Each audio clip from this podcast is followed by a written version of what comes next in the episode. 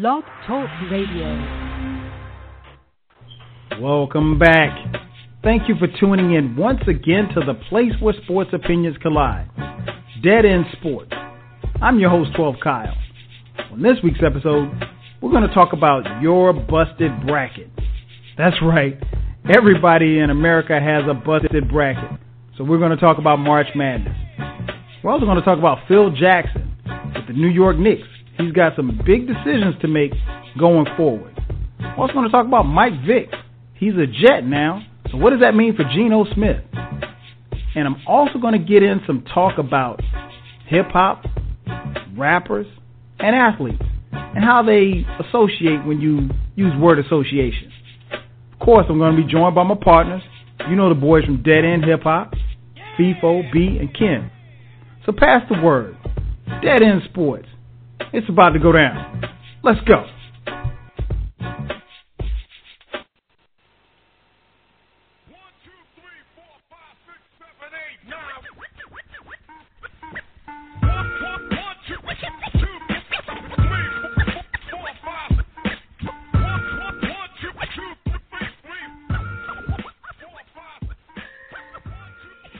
Thank you for tuning in. Once again, it is Tuesday night, 9 p.m. Eastern Standard Time. That could only mean one thing.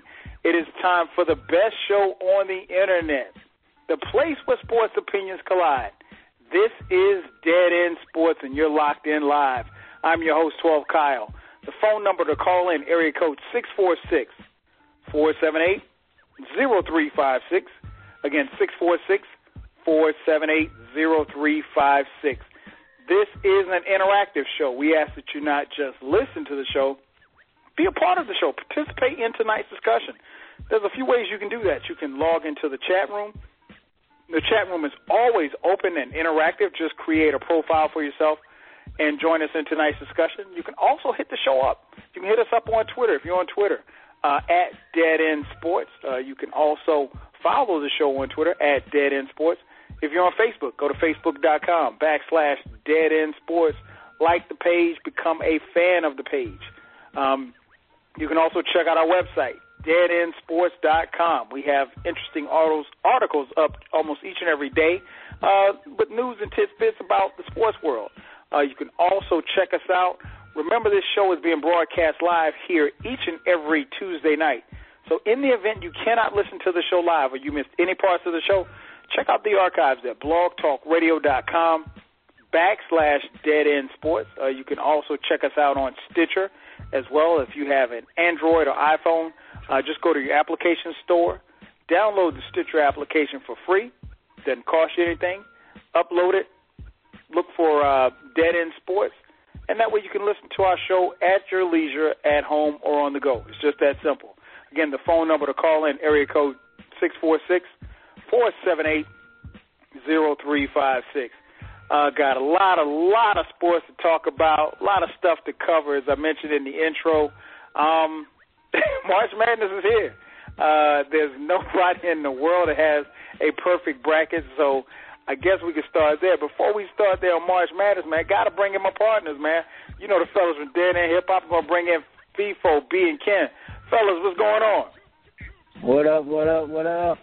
What up? What up? Well, yo, yo, yo. What's happening, fellas? What's good? Where can where can that? Well, I want, I want yeah, I'm here. to come in. I'm here, man. I got Oh, I got caught up watching NBA TV. Hold on, man. Let me get out of here. I'm watching the the 2013 uh some special that they they did for uh, the championship the Heat won. Man, they were recapping the series. so uh, it, you know, I don't I don't think they're gonna win this year. So I think I'm gonna just need to I don't know. Try to just it's watch hard to that bet and- against them.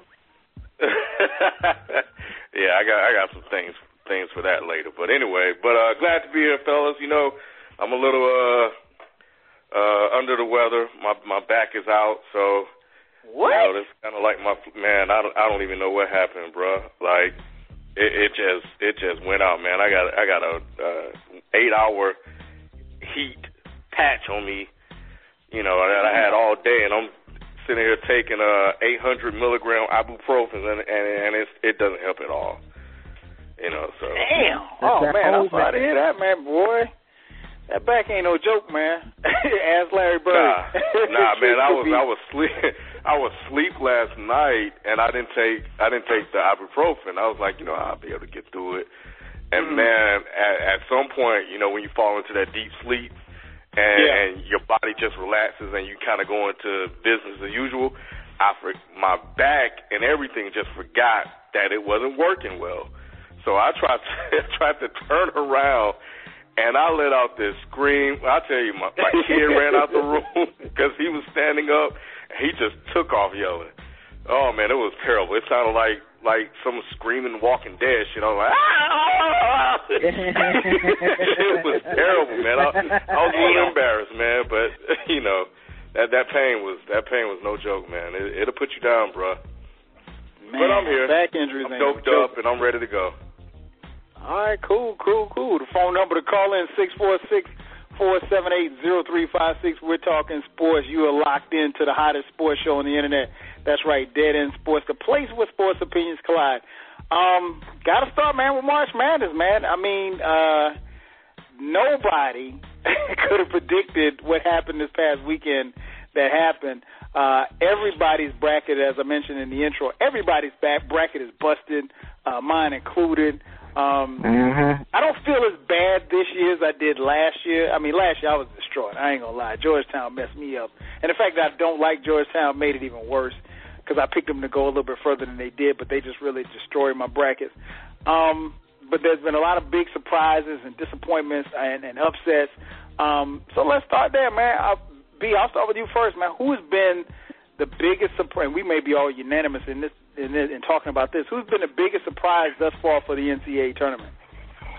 Um, Dayton, the Dayton Flyers. I think they've been the biggest surprise. You know, they didn't let that first upset, you know, get to their head. You know, they they they beat Ohio State, which is a great a great defensive team, and mm-hmm. you know they put they they they didn't they didn't they didn't stay high in the clouds. They they refocused and they got right back and they took care of business against the, the number three seed Syracuse. And they and they went out there and they took care of business. You know what I'm saying? They got the win and they advanced to the Sweet 16, and they can possibly go to the uh, Elite Eight. Because I mean, you know, Stanford, yeah, that's a good squad, but it's not like no, oh, okay, check that off, check that off, or whatever. I, I think Dayton right. has a shot. Dayton has a shot to to you know go off into the Elite Eight, which I don't think nobody has in their bracket. Even if you're probably an alum, you probably don't even think Dayton was going to get to the Elite Eight. So you know, you know, Dayton, I would say because you know, unlike Mercer, you know, I think they were still high off that Duke win, and you know, mm-hmm. when they when they got to that second round game, it was just kind of like, oh well, well, you know, we beat Duke, so hey, you know, we let's go ahead and just just play, and whatever happens, happens. You know, I didn't right. see no focus.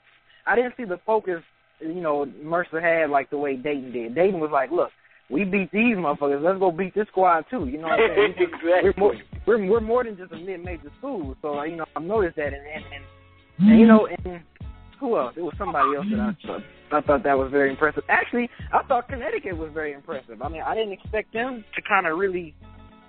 I thought they was going to get pounced by um by Villanova, and they went out there and they took care of business against against Nova, and I was I was very I was very surprised. I was like, okay, you know, I mean, that's what I love about the tournament, man. You just never know who's going to like come out and rise to the occasion, you know. So that stood out. And another thing stood out, and I know I probably said this, this is like a broken record all over since we've been starting talking about college basketball. But, you know, a lot of these, you know, some of these smaller schools, man, they, they do well because they got, I look at their mm-hmm. starting line, and what is that noise? Mm-hmm. What, what's that duck noise? Probably tweet. Somebody's phone beeping. Because I'm here every time a tweet goes through. Yeah. But um, I'm sorry, but yeah, like I've noticed whenever I see like a mid-major school or just a small, a smaller no-name school beat a big-name school, I always go on to look for they look on their starting lineups, and I always see like senior, senior, senior, senior, junior, and then I look at the other squad and I see freshman, freshman, sophomore, freshman, and, and maybe a junior. So I just be that that that senior. I, I know I said it before, but having like a a, a, a starting lineup full of seniors, that that kind of plays a factor, man. And I kind of forgot Florida had that. I'm like, well, maybe you know, maybe if I was redoing my bracket, maybe I would might put Florida, you know, going further than where I had them going because, man, them dudes. I mean, you know, they looking serious as hell right now, man. Florida, they looking scary. It, they like they don't got nobody in the front court that can match them up right now. So, other than that, I love it. I mean, it's what I expected. You know, we had madness on the first freaking game with Dayton against Ohio State, And it just from that, like after Saturday, I just pretty much like gave up on my bracket. I'm just like, well, the hell with it. Saturday, right, right, right. Saturday, Saturday just messed me all up. I was like, oh wow. So, you know, just you know, it's just that's the power of March Madness, man. I love this time of the year. No doubt, no doubt. What about you, Feefo? Who, has been the biggest surprise to you uh, thus far in the first week of uh, first weekend of uh, the NCAA tournament? Um, you know, I guess maybe I, I'll tackle the elephant in the room. You know, Duke losing. Uh, mm-hmm. You know that that you know sometimes it happens. So you know, like B was saying last week, I was listening to last week's show. Sometimes it might be that forty minute stretch that is just not your night. You yeah. know, and, and and you could kind of tell Jabari was pressing.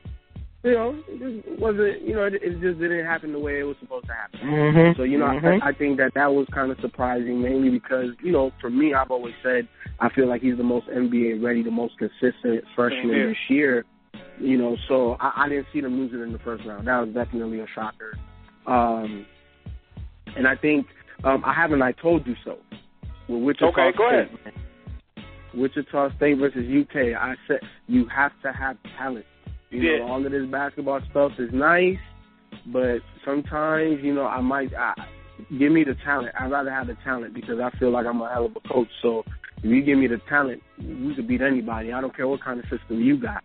We we gonna mm-hmm. win. We gonna come out here and play. And you know, uh, Kentucky Kentucky did their thing. I, I definitely thought that they were gonna lose it, you know, but I, I think they showed nice resolve. I think Calipari got them, you know, to a point now where you know they they, they could really compete for this national chip. Mm-hmm. No doubt, no doubt. I, I agree totally. Um, what, what about you, Ken? What was been what's been the biggest surprise thus far? Um, I would say I, I, I really didn't see a, a, a Dayton Stanford matchup.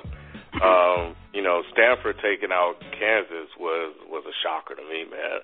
Um, and and let alone just the way they did it and how how Andre Wiggins just just basically just disappeared.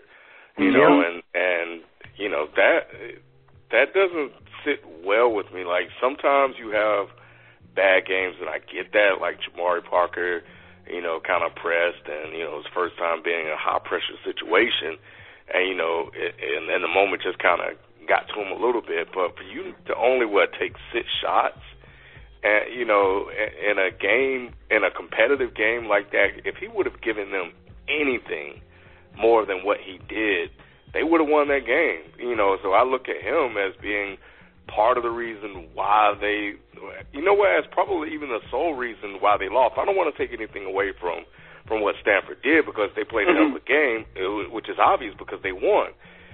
But Jabbar, but Andre Wiggins wasn't aggressive. I guess that's what I what I'm what right. I'm trying to say is his lack of aggression and trying to be aggressive.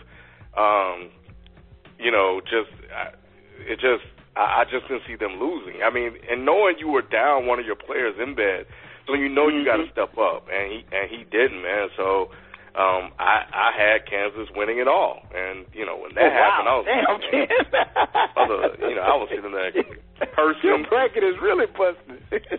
oh yeah, my bracket's done. I had Wichita State winning it all too, man. Damn. Yeah, no, I had, wow. Wichita, I, had, I had Wichita losing in Kentucky actually in my bracket. They almost yeah, beat Kentucky, man, and, and I almost had that one, man. So they kind of pissed me off with that crap. But uh, but yeah, man. So a, a Stanford Dayton matchup, nah, I, I, I didn't see that at all. Especially considering the competition that they went up against. Right.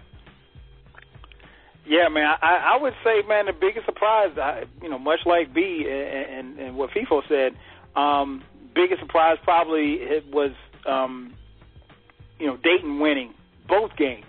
Um, Mercer, like B said, Mercer, you know, obviously was phenomenal and huge by beating Duke, but um, you know they kind of you know tailed off or whatever and got run out of the gym. Uh, you know, the next time they hit the floor, but you know Dayton.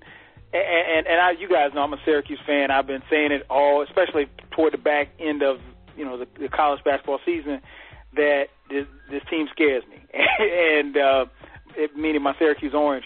And um, you know, when we're shooting well from the outside, you know, all is well. But Cooney couldn't shoot. Uh, C.J. Fair struggled, and when they, when you don't shoot well from the outside, um, you know, defensively there was lapses and stuff like that. And Dayton came ready to play. I, you, I got to give Dayton credit. Um, they were really, really ready to play, and uh, and you know how it is. Once once those Cinderellas, once they get a little momentum, and we talked about it a little bit last week on last week's show.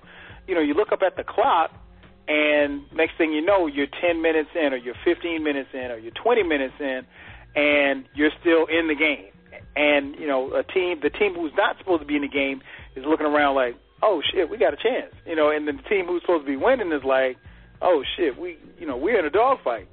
Um, but yeah, definitely, Yeah, man. The biggest surprise was Dayton. Um, I didn't see them. I didn't see that coming at all. Uh, you know, somebody else mentioned Stanford. Um, I thought Stanford had a solid season, and you know, coached by uh, Johnny Dawkins. Um, but I, I didn't think you know we'd see a, a, Stan- a Stanford Dayton matchup. But you know that's what we have going into the Sweet 16. So it's it's gonna be it's, it's gonna be interesting to see how it all plays out. Um, nevertheless, much like you, B man, I you know my brackets are done. I I think I might have glanced at it once or twice over the weekend, but I knew I was done because I, I had Duke. I think going to the Final Four, uh, begrudgingly. Um, but uh, but you know it's it's still I, I still get a lot of enjoyment just out of watching the games. Uh, you know, and like I said, it didn't bother me as much as it bothered me last year. Um, now, conversely, who's been the biggest disappointment thus far in, in the tournament? For me, obviously, I'd, I'd say Duke. I mean, losing to Mercer, I, I, I'm probably like a lot of people. I, I didn't know what the hell Mercer was prior to the game, Yeah. and it's right here true. in uh, Georgia, uh, Macon, probably about maybe a little more than an hour uh, south of Atlanta, where we live. Um, but yeah, Duke was my biggest disappointment. What What about you, Feefo? Uh, biggest disappointment thus far in the tournament? I think Wiggins, man, like you know, what, what Okay, okay. six shots. Mhm. Um, yeah, like I agree with Ken, and you know, um, I was listening to I was listening to another uh sports radio show today, and he was talking about how, you know, um, the the, the coach and the teammates, you could hear him yelling like, you know, be aggressive. You know, I, I just I don't know because me as a basketball player, like you know, Ken and B can attest, man. I, look, when I got it going, or if I know my team is down, like I'm, I'm I want to make a play. You know what I'm saying? And I I just I don't understand that because even and and this is part of the reason why I don't like college rules in basketball. Now I'm not saying it needs to be NBA rules, but I they just need to open up the game just a little bit more because it, it's just mm-hmm. too constricting, man. And you know, but yeah, Wiggins hands down, hands down. Okay. What about you, Ken? Biggest disappointment thus far in the tournament? Um, you know what? I'll I'll probably go with uh, Wichita State for one because they had a lead in that game. Um, I Ooh, was, yeah. yeah, they, it's not like Kentucky blew them out. They just didn't, didn't close the. They didn't. They didn't finish the job. And um, and I think you know you guys brought that up last week, last time we recorded, and said that you know you have to be in these type of games so you know how to finish those games. And and and they got caught up and they didn't know what they needed to do to really um, overcome that. So Wichita State losing a close game like that, which I thought could have been beneficial to them the the rest of the tournament. Um, you know, I was I was I was disappointed by that. I I thought they were going to perform at least better than what they did, especially after they just demolished their first round opponent. Right, right, And right. they- yeah. yeah. They did. So and they had Kentucky, so yeah, they just collapsed. So I, I'll I'll give it to them. Okay, okay. What about you, B? Uh, biggest disappointment thus far in the tournament? Um, you know, Feefo and Ken made some great points, but I'm gonna go with another a dark horse disappointment. I'm gonna have to say uh, Oklahoma State and Marcus Smart. Um, you know, with all the Oh, yeah. with all the with, with all the you know attention and and and you know, he's been pulling off this whole season. You know, going in from last season to this season. You know, you know, going into this tournament. You know, after all the you know the his suspension and all that stuff after this early this season, I was you know kind of hoping that you know he was going to step up to the occasion and. and and make this tournament his, you know, and he he really didn't, you know, and going what five for fourteen on the field, six turnovers. I mean, yeah, granted he had twenty three points. He led the team he led the, his team in scoring and had uh, thirteen rebounds, but like in the moments where they needed him the most in that second half, you know, I was looking for him and he wasn't he wasn't there. I thought he was going to seize his moment and and and and, you know shut up all the naysayers. You know what I'm saying? And, mm-hmm. I, and, and he didn't do that. And they didn't and they didn't step up. Now they they, they, they would have probably still won. We've been talking about a different story, but you know they lost. I'm like, oh, Marcus Smart, this is supposed to be your. You know, you came back. You know, you were supposed to. This, you you didn't want to go to the NBA. You wanted to come back for another year to work on your game, and you you know right. it was like this. This was your tournament for the taking, and you you didn't you didn't take it. So you know, I would say Oklahoma State, you know, Marcus Smart, Oklahoma State is is my disappointment. Phone number to call in, area code six four six four seven eight zero three five six. Right now we got a caller on the line. Let's not keep them waiting. Caller from area code 405. 405. You're on the air live with Dead End Sports. What's your name? Where you calling from? It's uh, Sean Reedy, Norman, Oklahoma. What's up, man? What's going on? Not a lot, you guys. You guys doing good tonight? Yeah, yeah. yeah. What you yeah, got for us uh, tonight? I was gonna weigh in on that uh, most disappointing uh, team in the tournament so far, but then uh, B totally took my answer.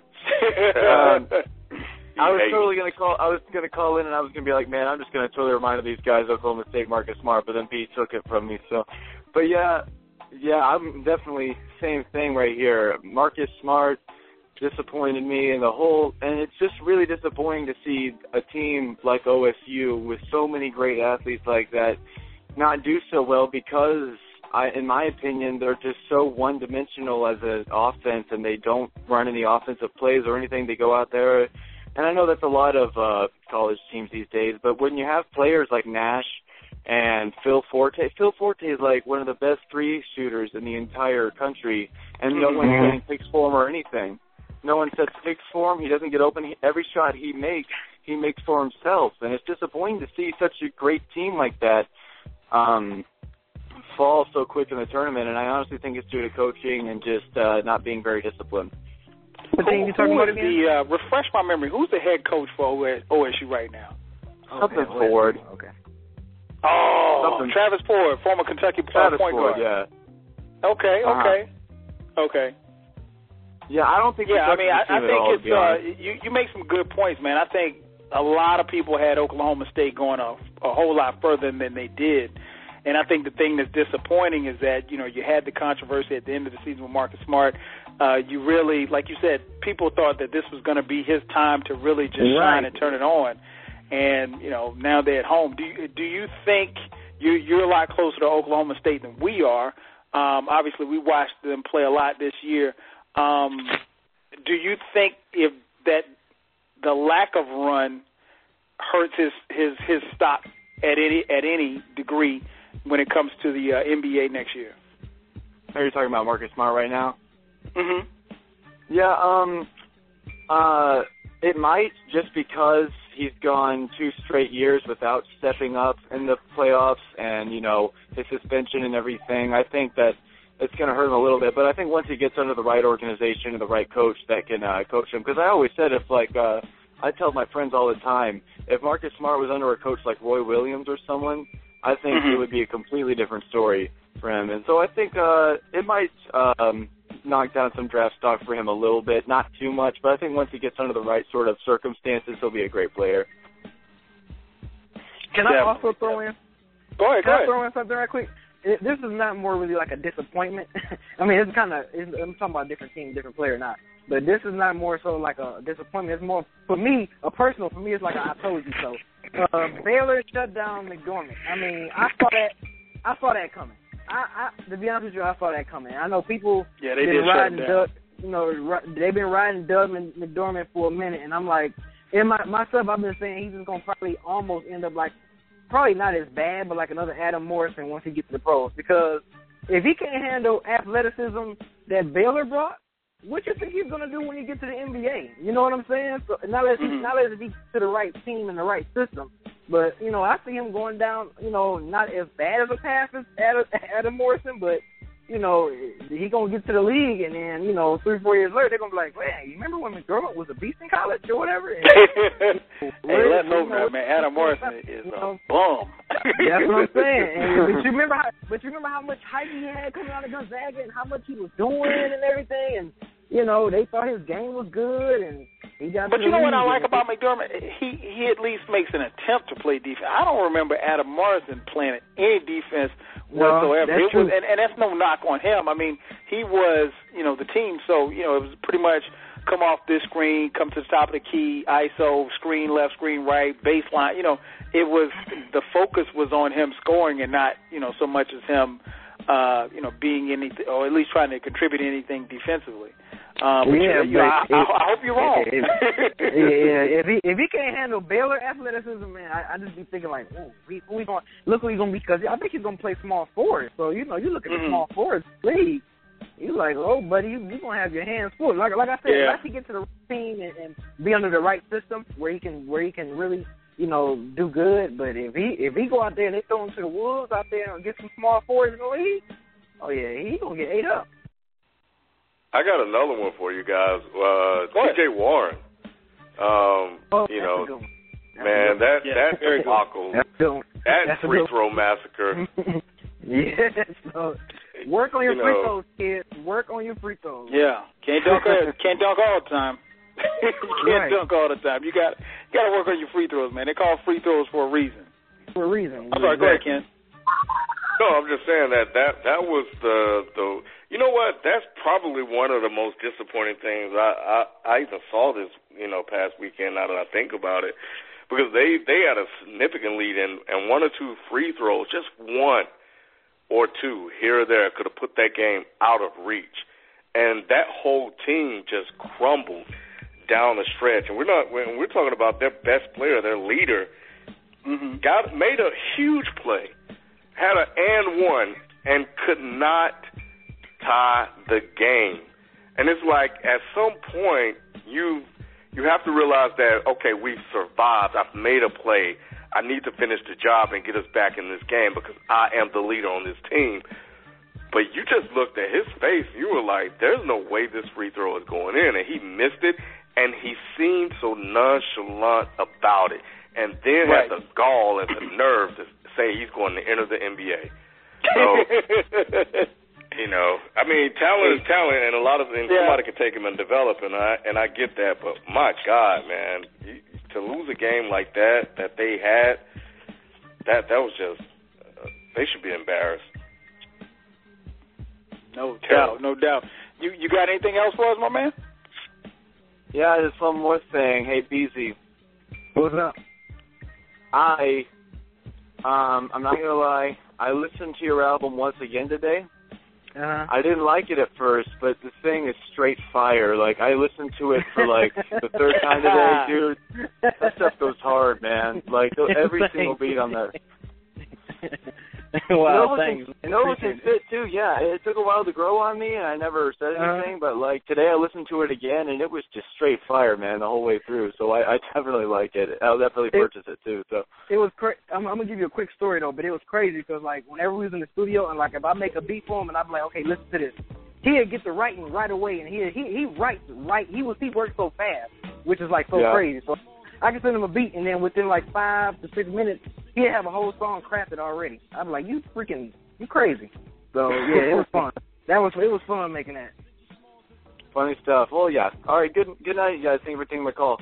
All right, man. Oh, Thanks cool. for calling in. Oh, thanks for listening. Yeah, have a good one. Peace. Phone number we called uh, area code three four seven two one five. Excuse me, I'm about to give out cell phone number six four six four seven eight zero three five six. No, I haven't been drinking. Uh, you're listening live to Dead End Sports. I'm your host, 12 Kyle, joined by my partners in crime, B, Ken, and Feefo. Uh, we comprise Dead End Sports. We're right here every Tuesday night, 9 p.m. Eastern Standard Time. Tell a friend to tell a friend. Tell your mama, tell your sister, your cousin, everybody. Dead End Sports, the best sports show on the internet. Um, we touched on it a little bit earlier. I wanted to jump into this quick question. Um, one thing that was kind of uh, brought to my attention throughout uh, several telecasts throughout the uh, first week of, of the tournament was that they kept making the point of the fact that a lot of teams, you know, particularly teams that they think may be able to go deeper into the tournament, V touched on a little earlier, um, are se- senior laden teams, teams that have, you know, some of their bigger players and bigger stars uh, quote, quote unquote stars of the team, if you will, that guys who've been in school three, four years, maybe sometimes five years, um, as opposed to the the guys like the the uh, Jabari Parkers or the Wiggins kid um, who who are potential one and doners. Um, so the question I have for you, and I'll start with you first, Kim. Uh, do you think senior laden teams have an advantage in the tournament? Yeah, yeah, yeah, they do.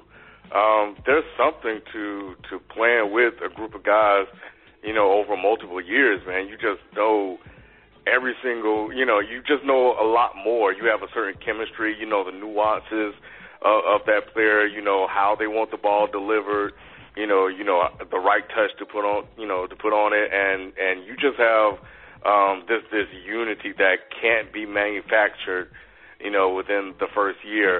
It, it's a little bit harder. Like you can still develop that chemistry within the first year, you know, if if you hang, you know, tight and and tough throughout the regular season, but take that chemistry that you have that one year and multiply that by two or three or four years, and and it's it's it's unreal. So experience and having a senior a senior team that's been in multiple circumstances that they've succeeded in and that they failed in definitely gives them an edge up in experience over a team that's talented. And you know we we, we saw that happen with with Mercer and Duke obviously. So and it, it made a difference for them. No doubt, no doubt. What, what about you, Feefo? What's your take on that senior laden team uh, going deeper than your uh, freshman? When, when you look at a team like Kentucky, who is starting, I think, four freshmen right now, um, uh, and I think at one point in time they started all five freshmen. You know, they're going to be going up against teams that are, you know, a little deeper as far as their age is concerned. How do you think that they'll, you know, fare going forward? Well, you know, that's the reason why the Spurs are number one of the West. You know, um, nothing trumps experience. Yeah, he's right. Like, I mean, he, he's he's right.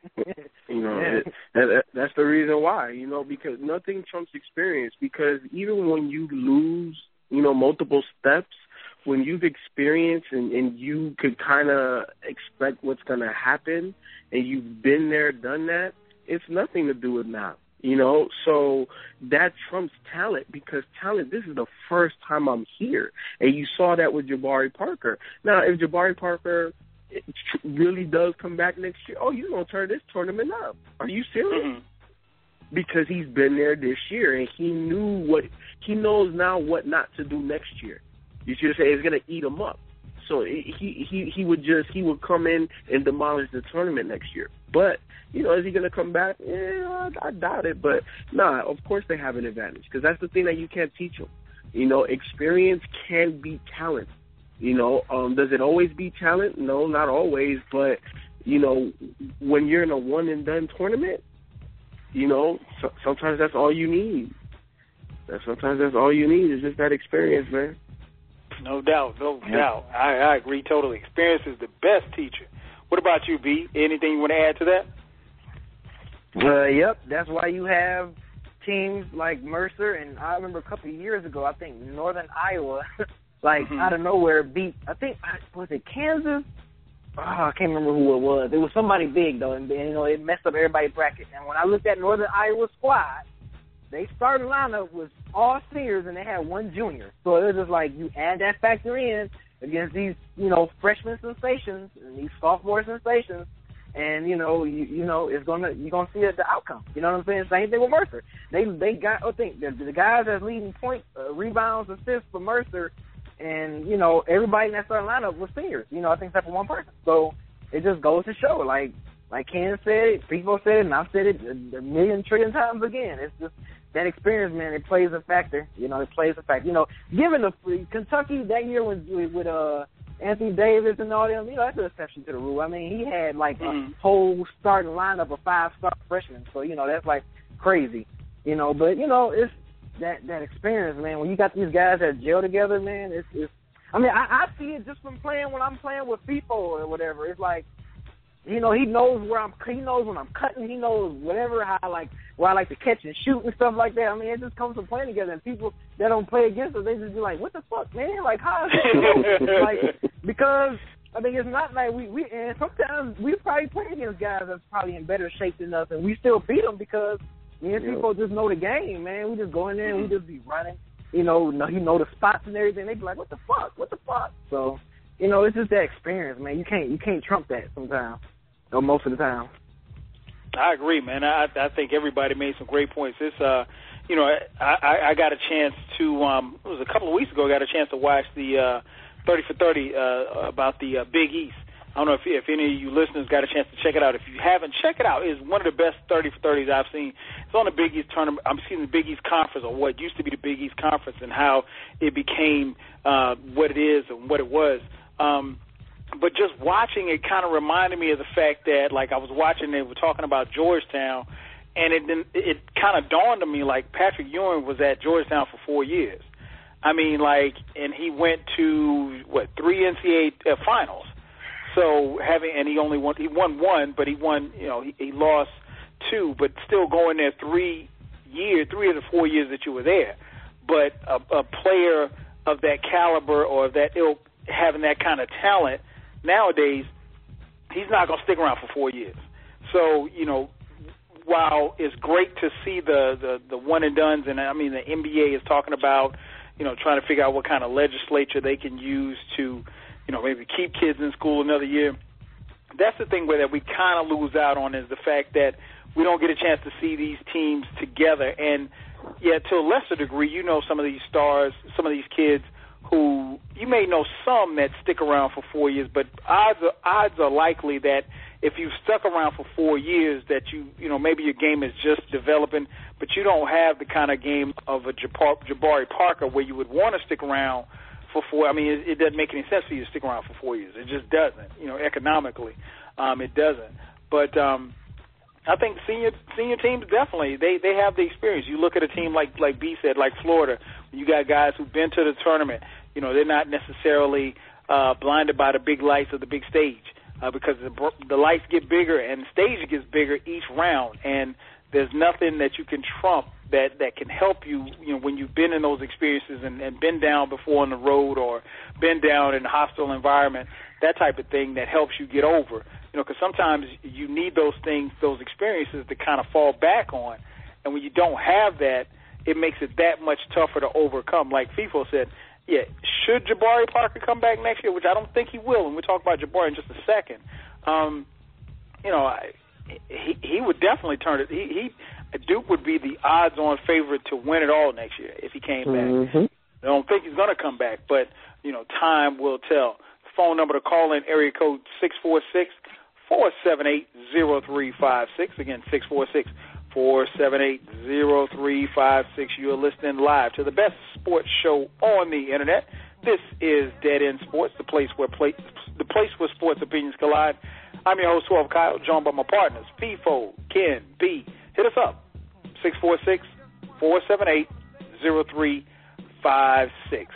Um, speaking of uh, Jabari Parker, we talked a little bit about uh, Jabari Parker as well as uh, Andrew Wiggins. Um, simply put, Ken, should they turn pro? Why or why not? Um, no.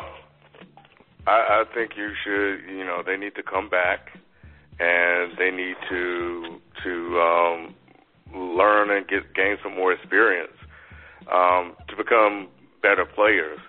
Um, you know, you you look at a situation though, like Marcus Smart, and and all of a sudden, then you'll have people arguing for them to leave when the stock is Mm-hmm. high, because you can come back and just ruin every single thing you've worked hard to obtain. Uh, and it's hard to argue against that because I get it.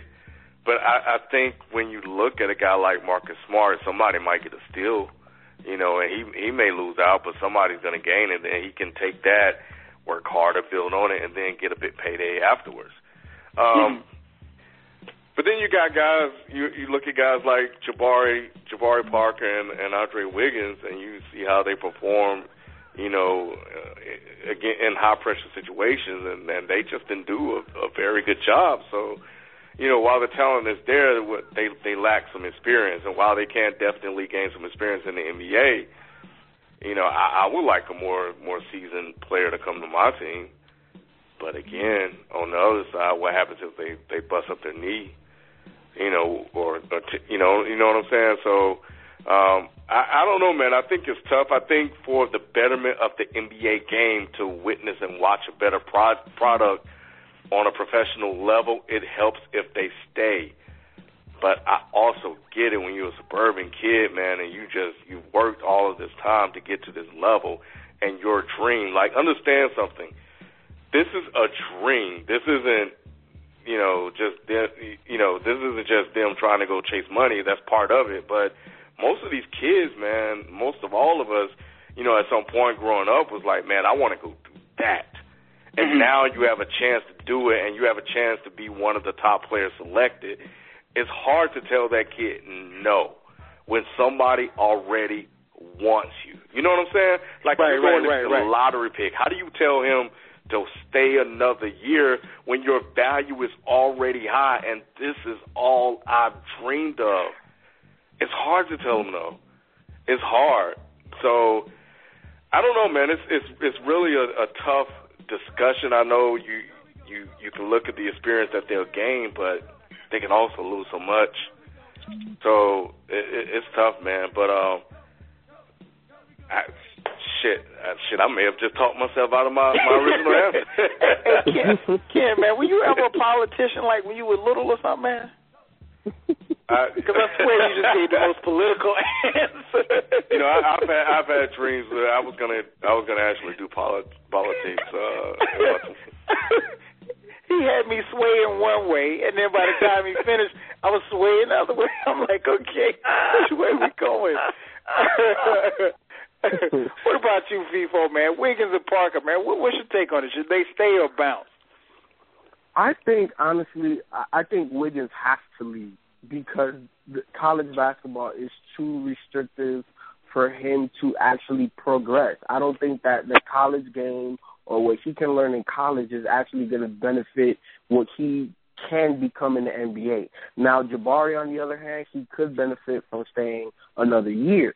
Now, mainly because I don't think Jabari's game is as restricted in college as it is, um, or, or, or as it, as Andrew Wiggins, Andrew Wiggins' game is. I'm sorry, tongue twisting over here, but um, but yeah. So I I definitely think I think they both should just go to the NBA because I think they'll both just flourish in, in, in the NBA uh, game versus college. But I think for Jabari, it'd be interesting because next year's Duke's team is supposed to be pretty damn good. They're supposed to have yeah, the number one recruiting got class. The best recruiting class coming in next year.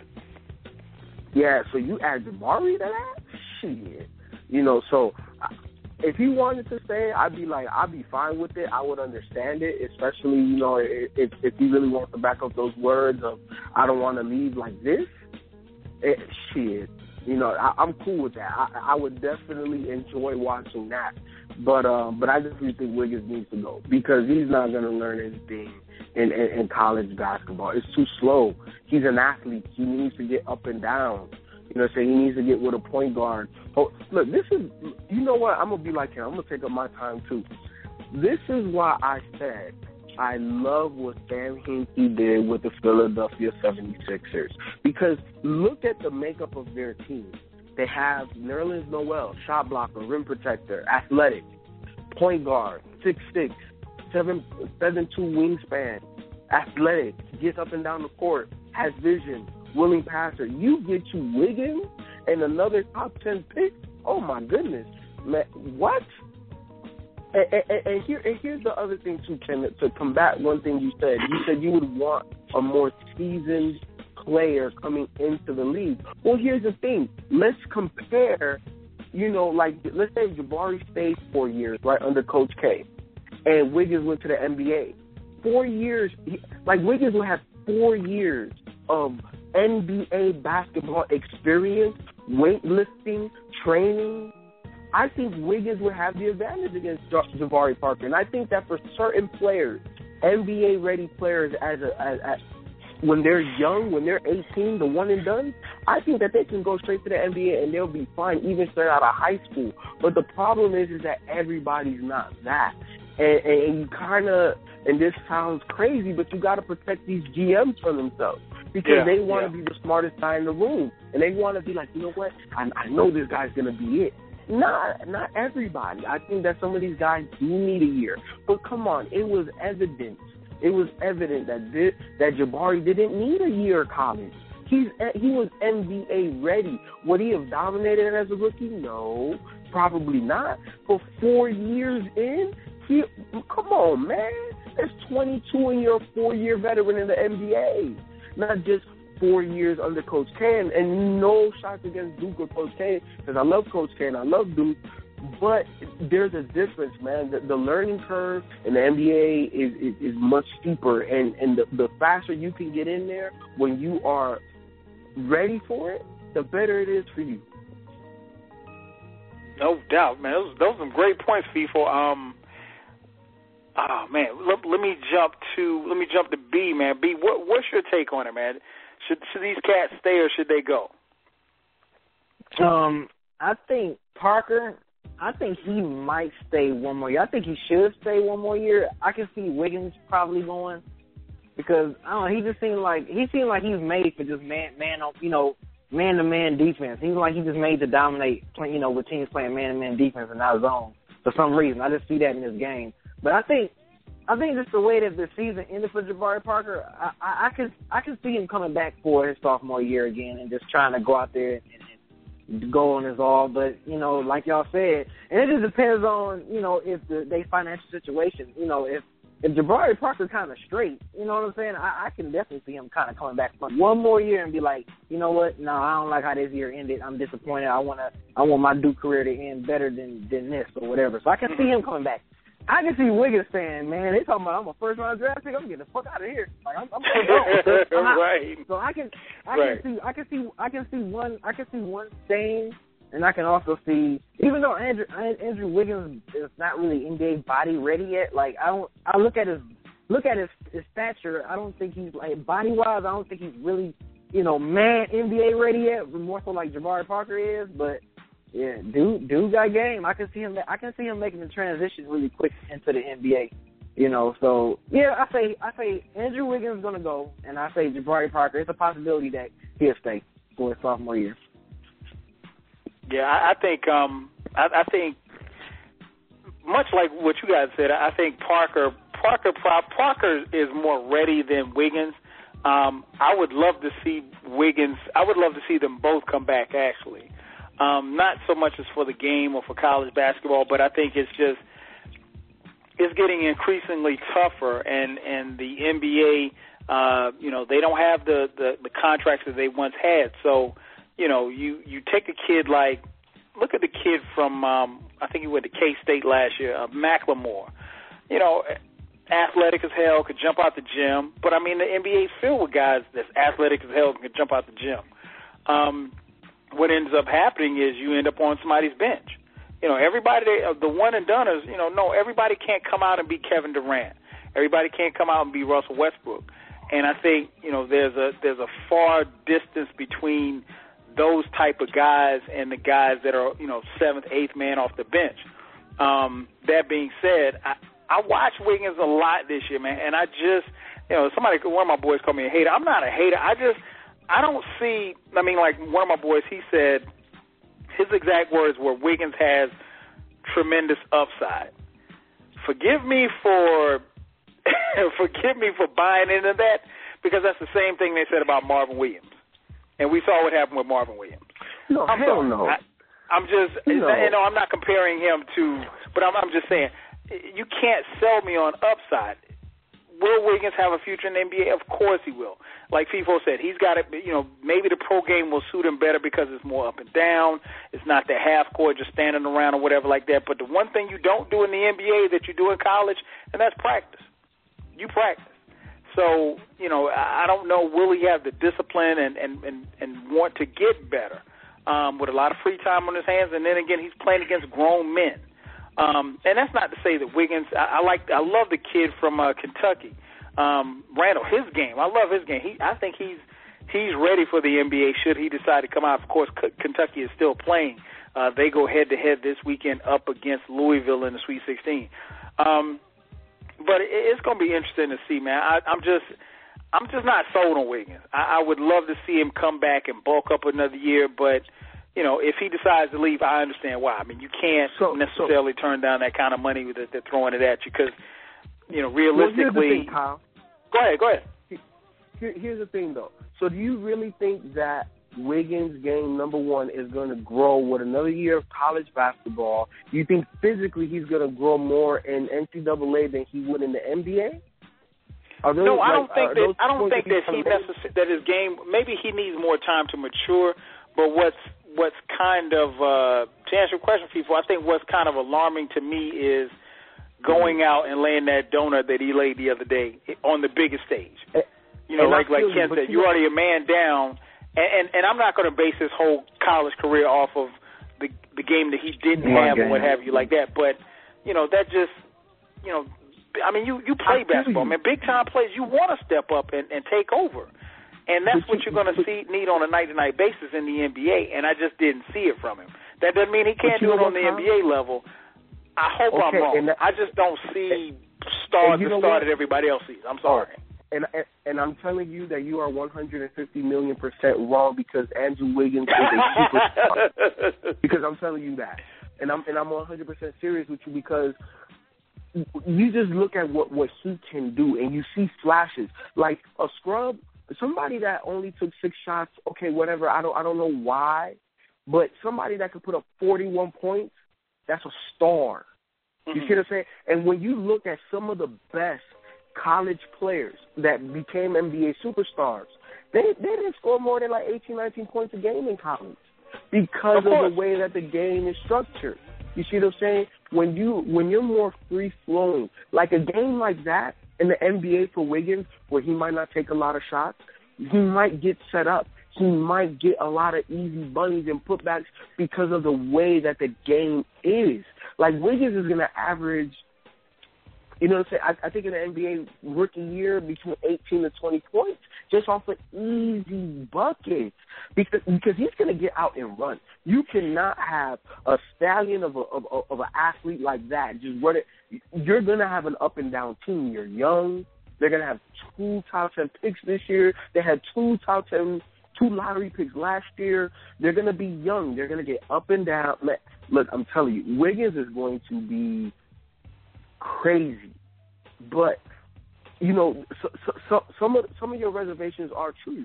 You know, his game, he he still has glaring holes. Like, is he a consistent shooter? We didn't see it this year. We didn't see consistent you know, it, can he be aggressive? But those are all things that will be better in the NBA because now you're forced to. In college, it's not the same environment. I think that Wiggins can grow in the NBA more so than he can in college, and Parker can grow in college or the NBA because of the way his game is already. You know what I'm saying? Okay. I, and, and I think that Duke would more fine tune it because realistically, he's a wing player, but he mm-hmm. had to play the five this year and he dominates little guys in, in the post. He's only six nine, so that's good for him, and it'll be good for him to play with Karl Towns Jr. You know what I'm saying? Which is going to be a center. He's seven one with guard skills, and you put right. him with Jabari Park. You see what I'm saying? So I, I think that he can grow more in, in college than than Wiggins can because Wiggins needs to get up and down, and, and, mm-hmm. and he's not going to get that. He's not going to get that experience. No, he's, he's definitely not going to get that at Kansas. Phone number to call in six four six four seven eight zero three five six. Uh, Feefo says I'm wrong. We we will definitely revisit this. Uh, and, and like I said, I, I hope that I'm wrong. I hope that I'm wrong. This is not one that I want to be right on. Uh, we'll definitely revisit this uh, this time next year to see where he is. Um, right now, let's jump to the phone lines. We got our boy, 804. 804 is my man Q. Q, what's going on, man? Yo. What's going on, fellas? Chilling, man. What's up with you? No man, chilling. Bracket got messed up over the week, but you know it's all good. Trying to get get through, you know. Um, gotta. First, I want to start this out with just a. Uh, an, an agreement, I guess, with Feefo. I gotta agree with Feefo what he said. Um, he was talking about the Wiggins situation, but to answer the question, should Jabari and Andrew come out? I think they both should because okay. I think it's good for the game of basketball. Like we have to preserve the NBA. I was talking to my friend uh, like probably like three days ago. We was talking about like, yo, this is like a junior LeBron and like Kobe coming out. If you think about it, in a sense, not saying that Andrew Wiggins might get five rings or you know Jabari's going to be the next big thing, but when you think about it, like not even just like almost similarity in like physical, you know, it's like there. It's like Kobe is Andrew, and like LeBron plays like Jabari, Jabari plays like, like, like LeBron. So to play both of them in the league at the same time, the NBA needs that. They need another. Uh, they need another rivalry, you know. And I think that they would breed so much more competition because you know people be playing for these guys. But if I was Jabari, now that now that was just my answer. But if I was Jabari, I would stay because there's no other team like right now who's tanking that has a system set up right. in the future. The Sixers are the only team, which is my team, not even coincidental, are the only team that are setting up for the future. So it's like Wiggins, what team? The Sixers. What, what team? Oh, oh okay. The Sixers, Sixers to me the only team that's tanking right now, like purposely, that have a system set up. You know, I'm seeing the mock draft. They're saying that we're gonna take Andrew Wiggins, Tyler Ennis, another draft. So we're gonna take Andrew Wiggins, um, Aaron Gordon might slide to 11 and whatnot. But um, I just really think that it would be good for the game of basketball in the NBA, and it would keep the NBA, preserve the NBA's competition if both of them came out at the same time. But for personal choices, you know, Jabari seems like he's a very straight edge guy.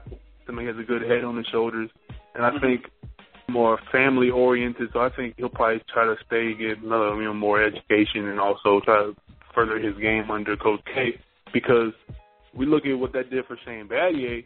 He was one of the most locked down guys, you know, for a few, and that could happen for Jabari as well. But you know, based on that, my question uh, that I have for you all, it didn't have anything to do with college basketball. Okay, um, I don't sure. if I talked about this.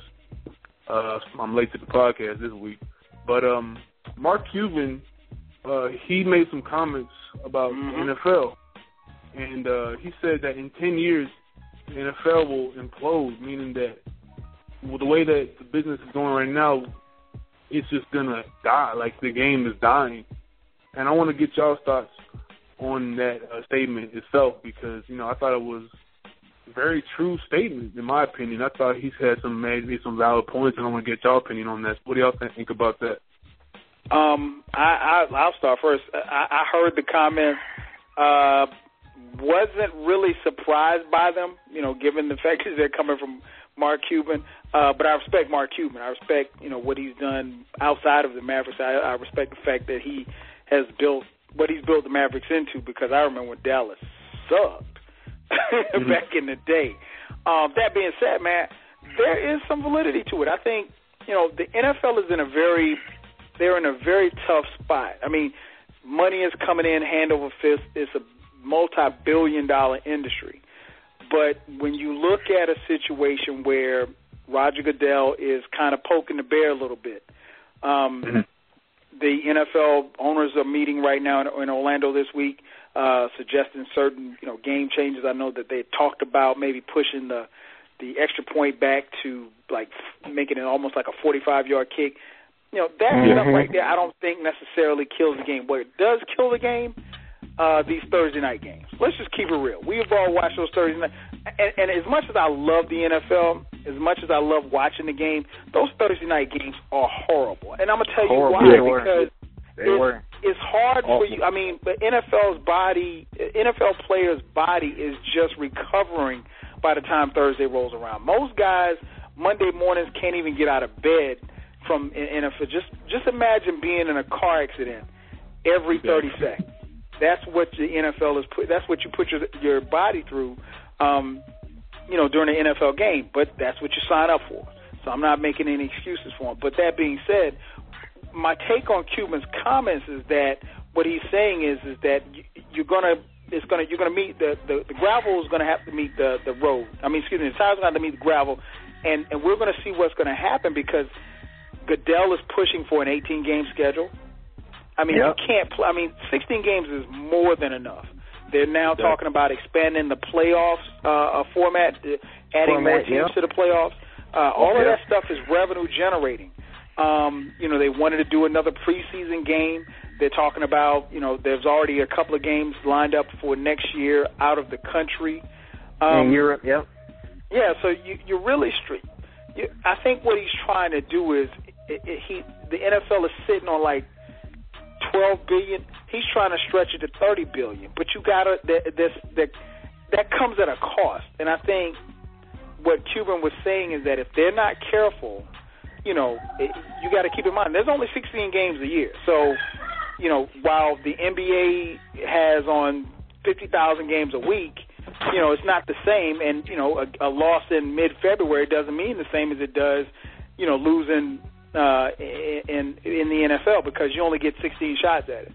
Um, so I think it's it, it's a it's a very valid point. I think you know the NFL they're they're in a very peculiar posi- position right now because the game really could while it's at its peak right now it could really go either way. And if it goes south, then it's really and I, and I don't mean by going south that people are going to lose interest because people won't ever lose interest in football, but the economic value of it, you know, then you're going to start seeing owners talking about they're losing money. You know, right now everybody's getting money hand over fist because those TV contracts are you know loaded and everybody's getting paid from it. But you know, you have to be they're, they're going to have to be very careful, very careful. So I, I think Cuban was on point with that. Mm-hmm. I think he's definitely on point with it. Anybody else want to uh, jump on that? Uh, no, you pretty. I mean, yeah. I don't know. Ken and people keep Ken and people wanted to say something. Nah, you well, took my point. Yeah, I'm gonna say, what the hell is Ken? Yeah, all right. oh. um, I, I just want to add one one quick thing, man. Oh, I, I'm sorry, I think Ken. You know, uh, Kyle, you know, had a lot of great points. I, I think these rule changes, though, um, I think it's really going to really impact. I, I think it is it will have an impact on you know just how people view the NFL because he tweeted out earlier today that they can't even yep. do slam Don't, dunk they can't, celebration. Go post. Yeah, you know, like, come and on, um. Man. The fans yeah. want that, man. The fans will fill those seats up. Like, why would you want to take some fun away that the fans like to see? I don't know, man. It's crazy. It's, right. So it's ridiculous if you take that and, and you compile that with all of the 18 games, and and you More know longer preseason. Yeah, longer yeah, preseason. That's you crazy. know, Would you, football games on Tuesday and Wednesday. You know, when you compile all of that together. That could lead to the NFL imploding because it's just too much that people have to di- digest. Now, depending on how they do it, and they could do this systematically over time then you know people could become more used to it, and and the gripes become less. So it depends on how um, how well they execute their strategy. But well, you know I, what it is, I, Ken. I, I don't even think it's really about the the because we're fans. We're not going to complain about. I mean. Wouldn't you like to come home and, and and watch? I mean, we already got Monday night football. If you had Wednesday night football and Thursday night, I mean, we, as fans, we're not going to complain. But the problem is, you have a 53 man roster you can't put 53 men through an 18 game schedule. The their bodies just can't take it. The only people going to make it is the kicker. and hell, he might not make it. Water you know, boy. But yeah, yeah, exactly. So you know, it's just the the level of attrition. You know, at the end of it, because and what's gonna what's gonna be the next move for Goodell is to expand the rosters. Owners don't necessarily want it because that means you got to pay more players. But if you don't, have, there's no way you can use a 53 man roster to go through uh, a, uh, an 18 game season. Um, so I think, I, you know, as far as us fans, we're we're going to be tuned in and locked in no matter what because ultimately, as fans, we care more about the jersey. We care about the front of the jersey than the name on the back of the jersey. Let's just keep it real. You know, I don't the names know, on the back. I, I, yeah, the the Thursday games are cool, but they're not good. So if you give me oh, another oh, game you know, on a Thursday or a Wednesday, and, and the quality of the product diminishes because of that. I, I don't want to watch that. Like, I don't even really want to watch the Thursday games anymore because they're not as good as they are on Sunday when teams have more time to recover and prepare. They're rushing right. through through practice. So it, it'll be too much. We already have college football, and yeah, there's certain people that only watch the NFL, and they may love it, but nah, man, give me a solid product. Everybody was cool with it on on Sunday, and then we were cool with it on Monday. Why do you want to give me Thursday and then Saturday and then now Sunday? I, I don't know. And the games are not entertaining. Nah, I, no, I'll not at all. You know, you know who lock in people whose teams are playing on Thursday. Those are the people that lock in. You know, and and your diehard. You know, I mean, but I'm I'm not watching Jacksonville versus Cleveland on a Thursday night. I'm sorry, I'm just not. All right, exactly. You got anything else for us tonight, Q? Uh, yeah, I got one more before I got to go. Go ahead. Um, I was having a conversation with uh my dad a few days ago, and uh, he was talking about um Michael Vick, and uh, he was talking about we just remember he was just talking about the, the good old days and whatnot, him and Tech, and just talking about how electrifying he was, and uh, he brought up Johnny Manziel, and he said Mm-hmm. something that I kind of took offense to because me as an Eagles fan and you know Michael fan, he was like, he said, you know Johnny Manziel, man, I see this kid, and he just reminds me so much of like Michael Vick in the way that he he plays and the way that he, he acts, and it's like almost like Michael Vick has come back in the form of a white boy now. so I'm like, and I'm like, I'm like, oh, I mean, he ain't Michael Vick though. But then I saw ESPN did a thing on it. It was like a little four minute thing they were talking about how Johnny Manziel comparisons to Vick in behavior when he was first coming out, and you know stats and the forty time and whatnot, and um, just if teams should give him a chance because I'm looking at articles saying that he might drop from the first round, saying he might even go down almost third round, which is obviously BS to me. But I wanted to ask y'all because y'all seem to be very, um, you know, very believing in certain players. Do you believe that Johnny Manziel?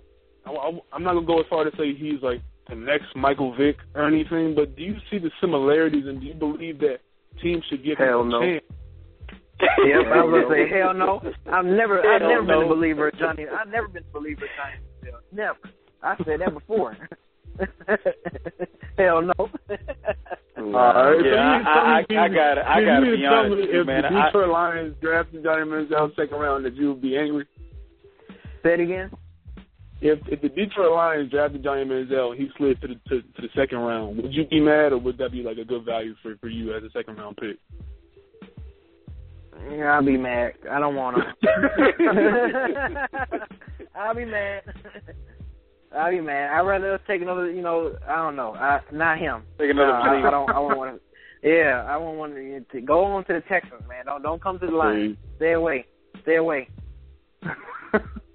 Wow. Yeah, I, I think the thing is. Q man, he he's he he's excited. He's he's a very good. Co- you know, I, I I say a lot of things that I said about Tim Tebow about Manziel. Very good college player, one of the best college player we've seen in the last ten years. You know, unfortunately, that stuff that you get away with at college, you just can't because of the pro game is so is so so fast and so much is, is so fast paced. Um, you know, and the difference, well, one of the different, many differences between Vick and, and Manziel, uh, that thing that hangs off of Vick's left arm is a cannon. You know, I, I mean, he can still sling it. So, you know, Manziel never and probably will never, you know, I've seen the comparisons of, you know, Manziel and Brett Favre. I mean, come on, man. Really, Brett Favre? I mean, come on. Brett Favre had a cannon. You know, Brett Favre probably Yeah, still, I didn't like Brett Favre, but he had a cannon. You know, I mean, Yeah, but, did. you know, part of part of playing a quarterback is not only just the leadership, but being able to make good decisions with the ball. And I, you know, I just didn't. I don't know how to. I don't think that that really necessarily translates now. And and here's the thing that you want to pay attention to, Q, especially as we get close to the draft, when people start talking about Manziel. Yeah. When these quote unquote experts like Mel Kiper Jr. and Todd McShay, when they start talking about ticket sales, you know, when they when they when they start talking about Johnny Manziel and they talk about him selling tickets, you want to be worried because that has nothing to do with him helping you Winning win a games. championship. You know, and they said the exact same thing about Tebow, and Tebow sitting on the sideline just like me. So, Yep. He he ain't, he ain't playing on nobody's team. nope. So, you know, I feel you. Manziel would he would face the same and and keep in mind had the Broncos not taken Tebow, Tebow wouldn't have made it to the, he would have made, he'd have, he would have been a fourth round pick. So, you know, Manziel could slide. I mean, think about it like this: if you put Manziel in the same draft with uh, Kaepernick, uh, Russell Wilson, Andrew Luck, RG three. He does. He might not even get drafted. Six is seven a very rounds, weak maybe. draft class this year, so you know we'll see what happens. You got anything else for us tonight, Q?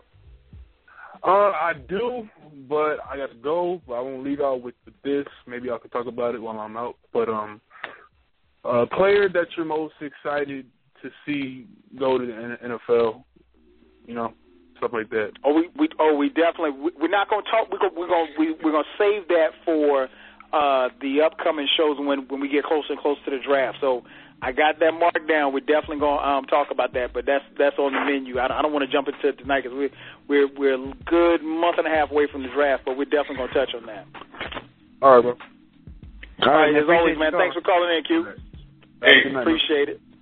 Phone number Q called area code six four six four seven eight zero three five six. You're rocking with Dead End Sports. I'm your host, Twelve Kyle, joined by B, Ken, and Feefo. You know him from Dead End Hip Hop. Hit us up six four six four seven eight zero three five six. Um, I just mentioned Dead End Hip Hop. Perfect segue. Uh, you guys know hip hop. Y'all know shit. Y'all know a lot about hip hop. this is what you Yeah, I do. know a little. I know a little bit about that um, man, I was I was driving the other day, man, and I thought about something just something just to do different on this show, man. Let's do a little word association. Okay, this is how this works. I'm going to give you a rapper. I'm just going to call a name, and you know each of you will have a. ch- And you can use the same answer if you want, um, but you probably will use different ones. I'm going to give you a rapper, and you, you, you, what I want you to do is tell me the first athlete that you would associate this rapper's talent with their this particular athlete's athletic prowess. For example, if I said Rakim, then you might say Michael Jordan or you know Muhammad Ali because they're both known as you know greats. Um, so that being said, Ken, Fifty Cent. Uh, Suh. Number deck is Suh. Okay, and Donald gets Suh. Okay. Yeah, I can I couldn't get that first name, but yeah, it's all right. what about you? they B? both 50 Cent? knuckleheads. Uh, you said Fifty Cent. Yeah, Fifty Cent. Hey, shit. Um, Rodney Stuckey. Okay. They look alike. Yeah, he looks like him a little bit. what about you, uh, Feefo? Dion Waiters. Okay. Why Dion Waiters? I'm just curious. Because um they both seem sneaky as hell. You can't trust them.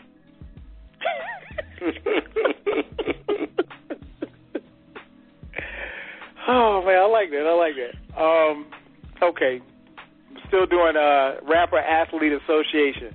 Um, Ken, ASAP Rocky. Okay. Um. Uh, ASAP Rocky.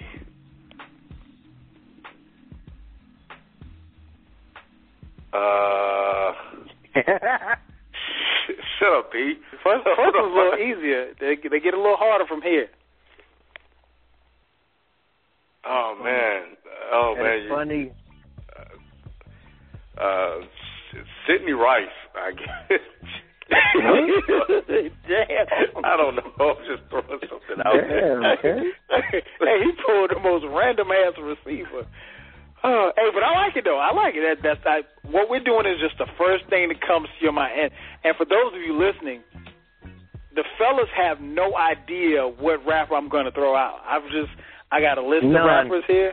None and, and I, I told them that I would not tell. Unlike the other questions, you know, we you know we we know what we're going to talk about, but they don't know what's coming. So on this one, I, I'm just we're just we're just winging it.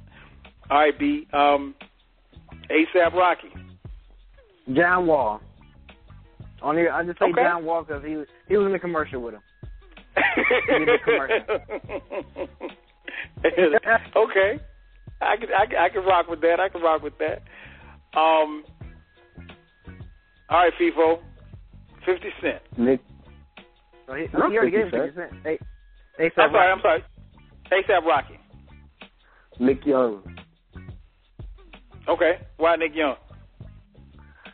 Nick Young because just like ASAP, you know, like for me, it's not always what he says, but it's how he says it. So with Nick Young, it's not necessarily what he does; it's how he does it. So Okay. All right, I can I can feel you on that one. Um, Feefo, 2 Chainz. Mm-hmm. uh, let me think about this one. 2 Chainz. 2 Chainz. Uh, let me think. Let me think. That is crazy. Adrien Broner. okay, went to the boxing. Okay, I, I feel you on that one. Uh, all right, Ken. What about you? Charles Barkley. Chains. Yeah, Two Charles chains. Barkley. Two, 2 Chainz with Charles Barkley. Okay, where's the connection? Or, or, or tell tell us your thought process in that. Because the, the, the, I, I find Charles Charles Barkley to be uh, hilarious to me. So and, and 2 Chainz is is the same way. They're they're both just they're both funny. So um, yeah, Charles Barkley, man. Okay. What about you, B? Uh, Vernon Davis. Because it seemed like when whenever San Francisco was on the roll and running, you always saw 2 Chainz over there hugging up on San Francisco players, especially Vernon Davis, and always all up in his face. So Vernon Davis, that that's the connection I get with that for some reason. Okay, okay, okay. Phone number to call in six four six three four seven. Excuse me, six four six four seven eight zero three five six. That was tough. Again, six four six six four six four seven eight zero three five six. We're, we're, we're gonna come back. We're gonna do a few more before we get off the air. Uh, hit us That was up. tough. Uh, you're listening live to Dead End Sports. Um, let's jump to the NBA real quick, man. Uh, unless you've been hi- hiding under a rock, uh, your man Phil Jackson is back in the building. Back, uh, the former New York Knick, who was a member of the championship team when they won in 1972, uh, is back as the president of the New York Knicks. Um, obviously, there's a lot on Phil's plate. Uh, this year's current team is struggling. I think they're maybe two games out of the playoffs, two or three games out of the playoff, the eighth playoff seed. Um, I'll start with you first, Ken, man. What should be Phil's first move with the Knicks? Well, I, I think he needs to establish some some sense of order and and and culture uh, in in New York, and I think that that's one of the things that that they've kind of lacked. They have a, a storied franchise past. They have a lot of you know passion. The city is is behind them, win or lose, uh, pre- preferably winning.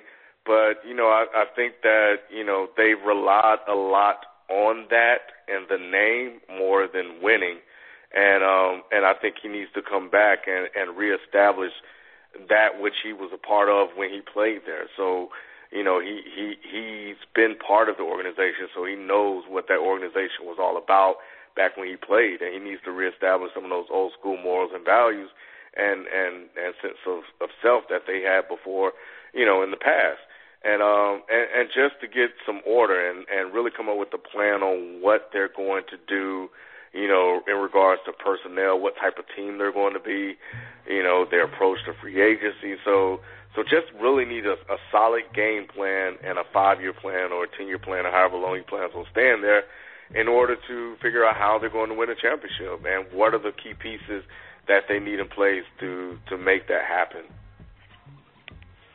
No doubt, no doubt. what what about you, B? Uh, what what do you think Phil's first move should be? Uh, yeah, just like Ken, yeah, he need to. They need to have a winning culture because I mean, let's face it, New York hasn't won a championship since before I was born. You know, so Hmm.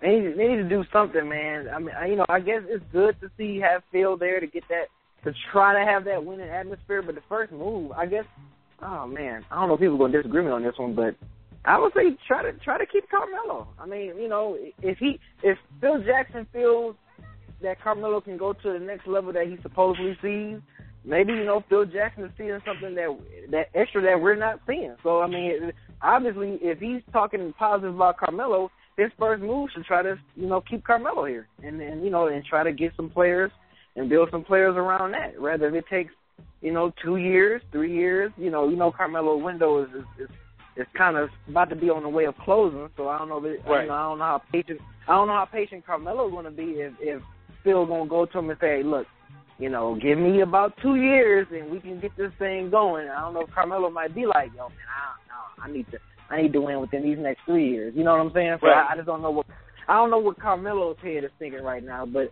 you know, yeah, Phil Jackson's first move, he he seemed to be speaking highly on Carmelo. So keep Carmelo. If that was the first move he want to do, keep him.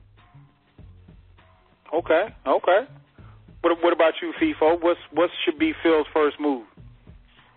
Man, um, a decision, whatever decision that is, he just that that should be his first move. A decision on the coach, a decision on keeping Melo, uh, a decision on just day to day stuff. He just needs to make a decision, regardless of what it is. Um, now, I'll tackle a couple of those decisions. I think that in terms of Carmelo, I agree with B. I think that he should try to re-sign him, um, mainly because Bargnani and Amar'e Stoudemire come off the books next year. So that's either a great trading chip or they just come off the books next year. Now you have uh, that that salary cap room to maybe lure Kevin Love away from Minnesota. You see what I'm saying? So now you may not not now you can make moves. So I think Phil Jackson is going into a situation where he could if he now look, I, I've I've always said Phil Jackson deserves an opportunity. A man with eleven championships as a coach, he knows what he the hell he's doing and he deserves an opportunity. So with that being said, I think that he actually has an opportunity to turn it around rather quicker than later. You know, just depends on how aggressive he wants to be with it. Um, now, a, a, a, a, decision on head coach. Um, I, I read on Bleacher Report today that the two leading candidates are Tyronn Lue and Steve Kerr. I like both uh, for him. Why? Because they're younger coaches. Um, the other thing too is is that you can see with, with coaching, the older you get and the younger talent you get, there's a bigger disconnect there. So right. that's why Pat Riley don't coach no more. That's why Phil don't coach no more you know, because they just don't connect to the players. I like Tyronn Lue um, in that aspect that he's played for Phil. He understands that. He's been Doc's assistant coach for all this time, so he understands the importance of defense. He's obviously been an assistant with Tom Thibodeau, so he's had a, a lot of great coaches. You know, either that he's played for or that he's been an assistant for. So I really like that pedigree that Tyronn Lue brings to the table. Um, in terms of Steve Kerr, you know, um, I thought he did a pretty decent job as a GM. Um, you know, it, it, sometimes it's it's called the draft lottery for a reason. You know, and it's you can't pick the players that are going to be in that draft. So, you know, I don't put too much onto Steve Kerr. I like the way he views the game because, you know, obviously he's a color analyst for ESPN, and you know, I, I listen to him, and I, and I like his I like his take on basketball, and then also with the ties to Phil and already having relationships with players and agents and knowing the basketball, you know, ins and outs from an executive level. I think that that's, that that can also help him, you know, on the bench. But um, you know, again, Phil just needs to make a decision. Do you think? Uh, does Does anybody think that? And people, you, you made a great point just then uh, as far as talking about the disconnect between the current players and the younger players. Do you think at any moment Phil's going to come down from the, the executive suites to step on the floor and, and coach again? I think that the only way that that happens is kind of like uh, a Pat Riley scenario, where he has Stan Van Gundy. You know, he knew that they had a championship team, and Van Gundy just wasn't cutting it and he had to go down there and do what he did. And let me show you how you do this, because you know I'm a big boy out here. I think you know if a scenario presented itself like they do have a championship contending team and the coach cannot get over that hump, then I could see Phil maybe doing that, you know, just to save face and save his credibility. Because you know, sometimes, you just got to do the dirty work yourself. You know, it is what it mm-hmm. But um, I, I honestly, I think that the chances of that happening are slim to none. Again, I really think that New York can turn it around uh, quicker rather than later, and I, and I, I think they'll be competing ra- ra- rather soon. Okay, okay. I I don't know, man. You know what? I I, I would love to see Carmelo stay, but I think it, much like what you guys said, I think you got to at this point you got to get a good read on Carmelo to see where um, where he is, and then you know where because I don't even know if it's necessarily Carmelo because I think Carmelo wants to win. I think the problem is is I don't know that you necessarily have the pieces around him, you know, conducive to winning. J.R. Smith got to go.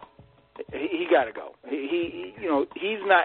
I mean, truth be told, I don't think J.R. Smith should have been re-signed this year. Um, Agreed, but Kyle, you know, if anybody's going to tame J.R. Smith, isn't isn't that Phil Jackson? Isn't that the Zen Master? If anybody's going to you would somebody think. like J.R. but here, here's what saying, I don't so. want. Here's what you don't want. You don't want to make a commitment to him. I mean, obviously, NBA contracts are guaranteed you know, you don't want a, a young coach like a Tyronn Lue or a Steve Kerr, you know, having to deal with this dude who, you know, I mean, Mike Woodson is, is has very well respected throughout the league. Obviously, won a college championship with Indiana, um, and, and and very well known throughout the league and, and tenured. Um, you know, but they've clashed, and I think when you have a player like that who's not going, I mean, if he's not going to listen to Mike Woodson, I can't really see him listening to Steve Kerr or Tyronn Lue. You got to let him go. He, he's got to go and trade him now while you can get some value for him, if you can get value for him.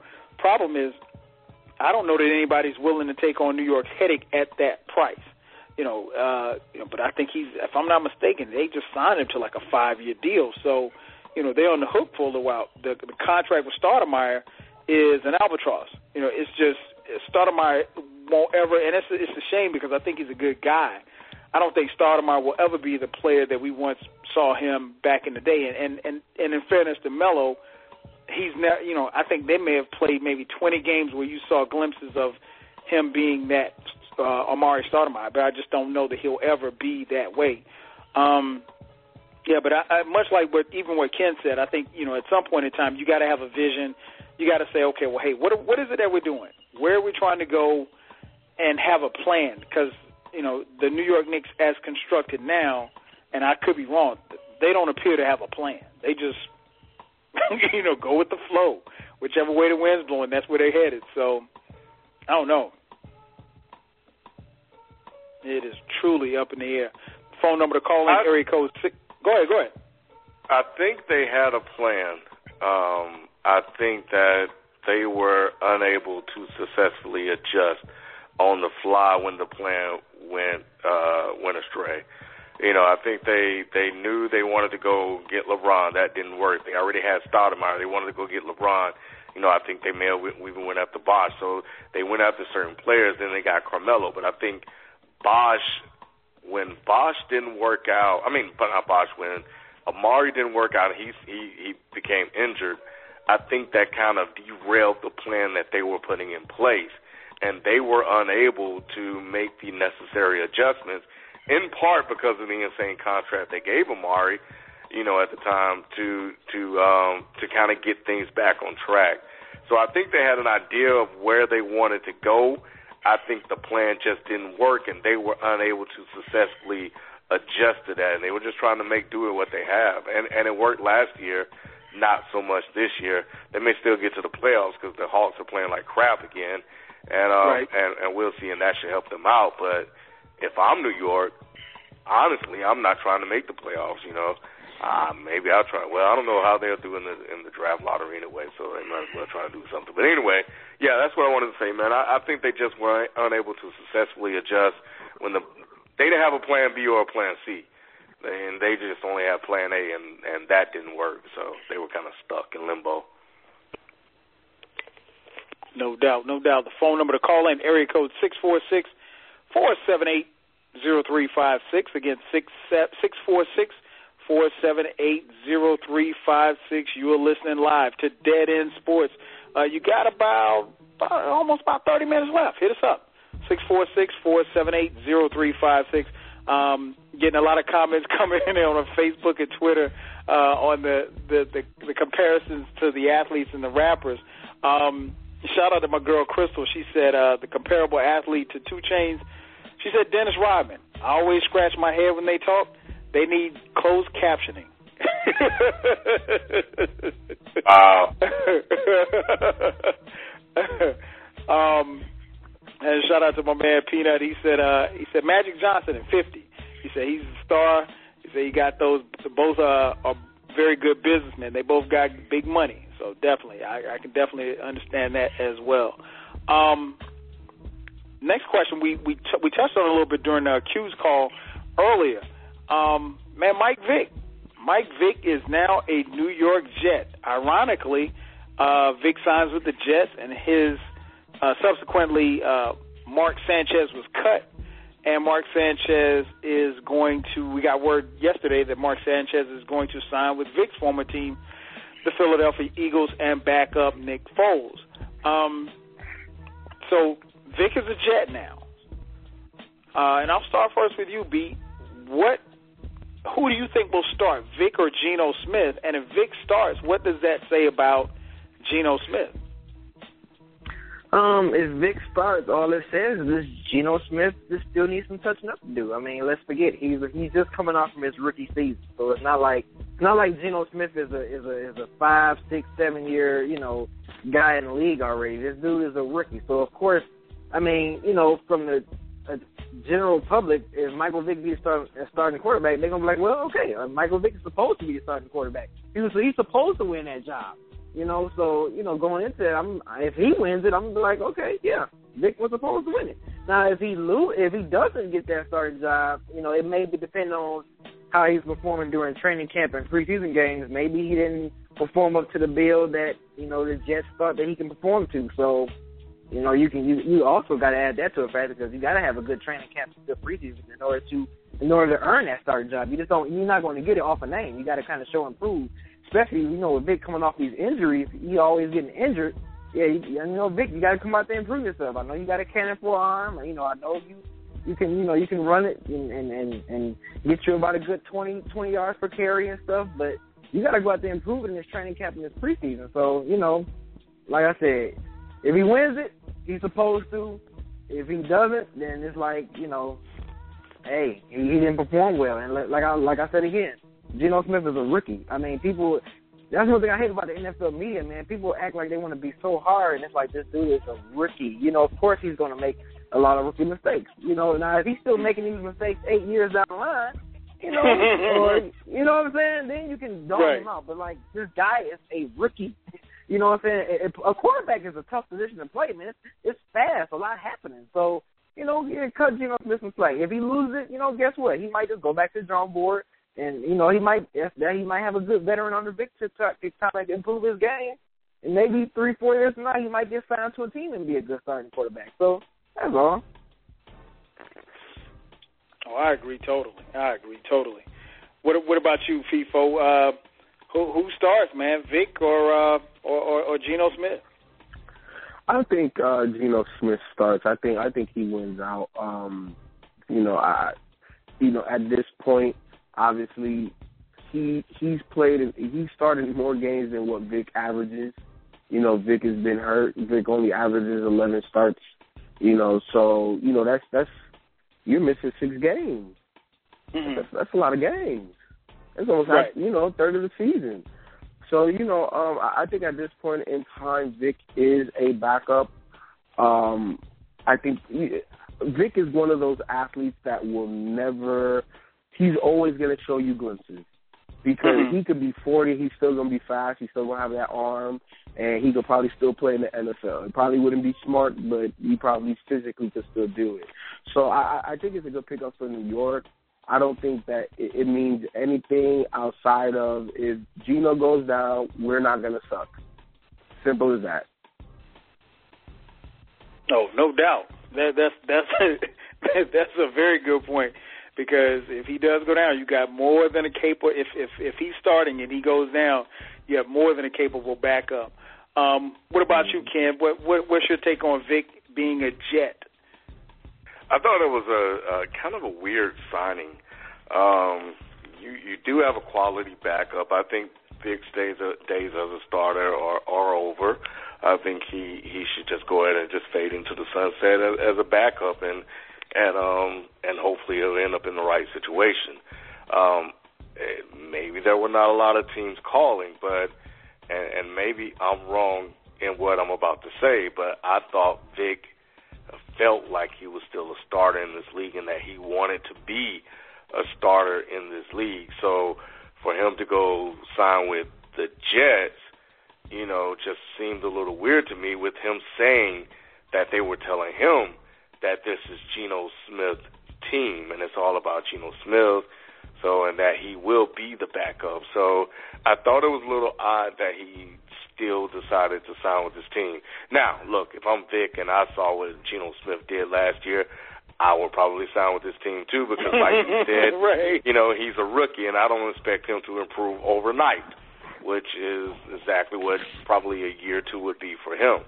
You know, and and and kudos to B because you're absolutely right, man. People expect these guys to be great right out the jump, and it takes time to learn how to be a quarterback and to be a successful quarterback. So, um, so yeah, so I, I I think that um that if he wants a chance to play uh as a starter, it could very well happen in New York because Rex Ryan flip flopped a lot last year when it came to his starting right. quarterback, and that's all they talked about last year was should Geno Smith be the starter or Sanchez or whoever else they they had. So, um, so yeah, that that's all I, I, I make out of it. I think Vick's just going there because he probably has a stronger chance of, of starting at some point. Um, you know, he had a more of a chance to start there than anywhere else, and that's it. I think um, I, I slightly disagree with you, Ken. I, I don't think Vick. I think Vick is too much of a competitor to uh, to to just ride off into the sunset. That's just really not him. I think Vick you know, if you ask him in his heart of hearts, Vick thinks that he probably should be starting ahead of Nick Foles. Um, and so does probably a lot of Philadelphia fans as well. Um, personally, I'm not sold on Foles. Uh, I'm not sold on Chip Kelly either. Uh, you know, a- anybody can catch lightning in a bottle in a in a down season where you're playing subpar uh, talent. Excuse me, yeah, you're playing in subpar competition. You know, the key will be once you know teams get film on you, and they have film. They'll have a whole year of film on Chip Kelly's offense, and we'll see what happens from there. That being said, I think Vick will start. I think Vick will start until he gets hurt again because we know he's going to get hurt. He has not played a full season, I think, in like six years.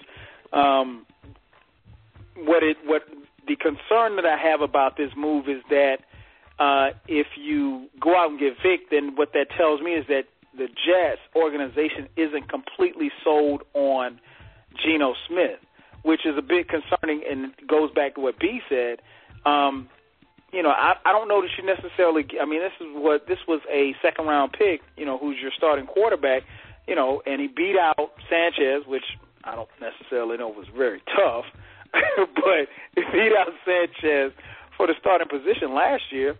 And I mean, he, he's your he's your team now. Is he going to be the face of the franchise? Normally, your your starting quarterback is the face of the franchise. Um, so to sit him, I think is is that that makes it that much tougher. I don't know what that does for his confidence if he has to sit. Now, yeah, he can learn the game a lot from Vick. He can learn a lot from Vick, but you know, and and I, I've never bought into this old adage of uh, you know, you can learn a lot watching a guy on the side. Yeah, the game slows down a little bit when you're on the sidelines, but man, you got to be in the fire. You know, and I think what's happened is just to touch on B's point, the expectations are unreal based off of what we've seen over the last few years in quarterbacks and their early success. You look at Matt Ryan here in Atlanta. You look at Joe Flacco. These are two young quarterbacks who came into the league and won immediately. You know, Flacco already has a Super Bowl ring, um, hundred million dollar contract. Uh, then you saw, you know, guys like RG3, Russell Wilson, uh, Andrew Luck.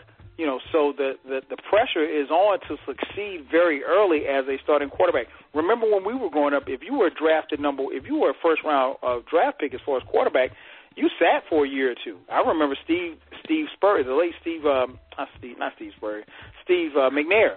I remember him sitting behind some bums, you know, but he had to wait his turn. And and even a guy like Peyton Manning, who came into the league, Manning started from day one, but Manning also, you know, led the league in in interceptions with 26. So you know he took his lumps, and and you know at times Geno Smith looked like a rookie last year. At times he looked like a seasoned vet. You know that's what you that's what you have when you have a rookie quarterback. Um, I don't know, man. It just kind of looked to me like the Jets are, are kind of backing away from the table a little too quick. Now, if Vick comes in and Smith stays the starter and and he pushes him to be become a better quarterback, all is well. Like Feefo said, if if Smith goes down, they've got a proven a guy who can start. Um, you know, to come in for for a few games in, in relief duty, and maybe that's what Vick will be relegated to. You know, I, I hope so. You know, but I just something tells me that Vick is, you know, because he only signed a one year deal. You know, Vick in his mind, he really thinks he can still start. So he would not have gone there had he, you know, there's a couple of teams that he could have gone to, um, Oakland being one of them, but they signed Matt Schaub, um, Vick's former backup here in Atlanta, and um, I think he he feels like he can still start. So, you know, time will tell. Uh, but I think um, I don't know. I, I just I, I like the move from the Vick aspect, but I'm I'm kind of if I'm if I'm Geno Smith, I'm a little leery because I'm thinking now, you know, do do y'all really really want me or you just got me here? You know, it, it's something tells me that they're not completely sold on him, and if that's the case, that's fine. But you know, you can't act as if you are and you aren't. You know, so we'll we'll know come. So so Ken, I agree, but slightly disagree with you.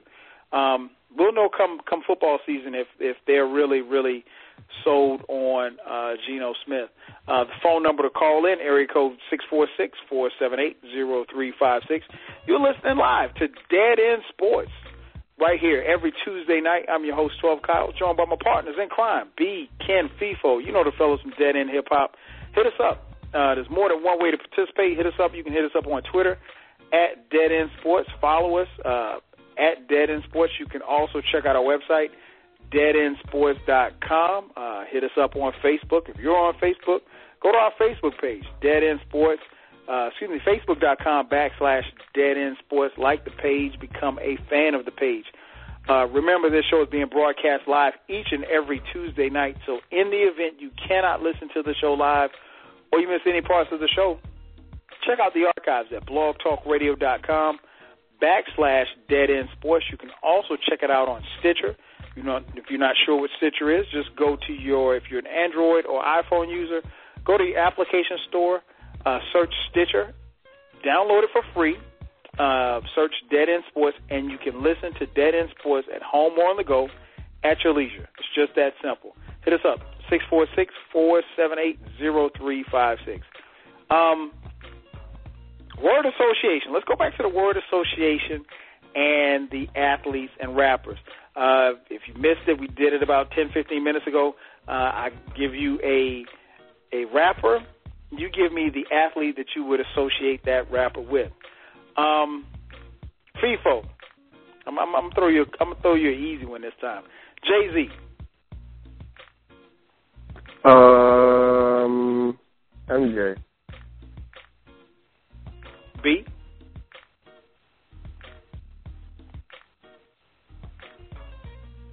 B. Oh, B. can, can y'all hear me? Hello. Okay, now we got you. oh, I think I think my my earpiece wasn't plugged in all the way. It, it kind of slipped out a little bit, but um, yeah, I, if people took mine, I was gonna say I was gonna I was gonna say MJ. I say Kobe. Okay, okay. Ken. I'll go LeBron.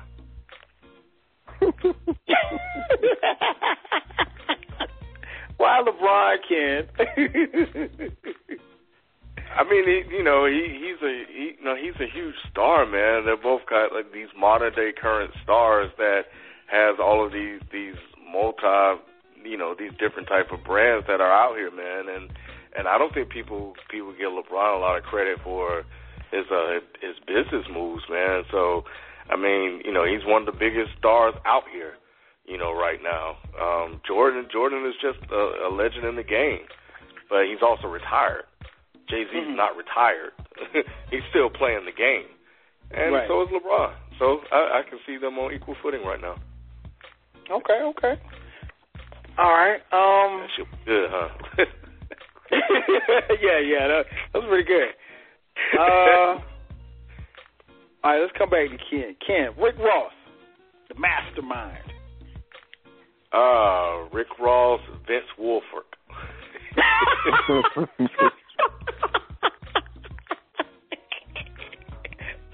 Yo, silly man.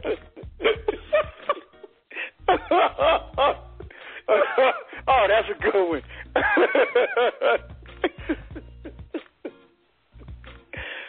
oh, oh, Feefo, Rick Ross. Warren Sapp. Okay, oh, okay, that's a good one. That's a good one. What about you, B? Um, David Ortiz. Wow. Florida Evans. oh man. Oh, oh man, I, I wasn't expecting those answers. no, you wasn't. Six what happens four when you do six. Yeah, six four six four seven eight zero three five six. Like I said, man, these cats know hip hop. You know they know hip hop, so I'm having a little fun with this.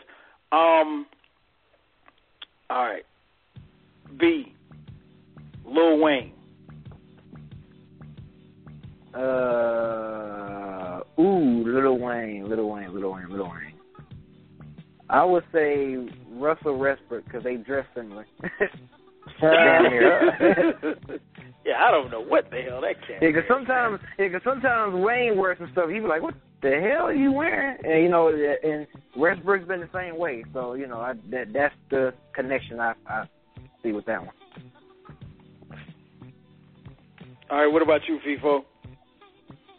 Um, I'm still thinking. I am still thinking. Um, First thing come to mind.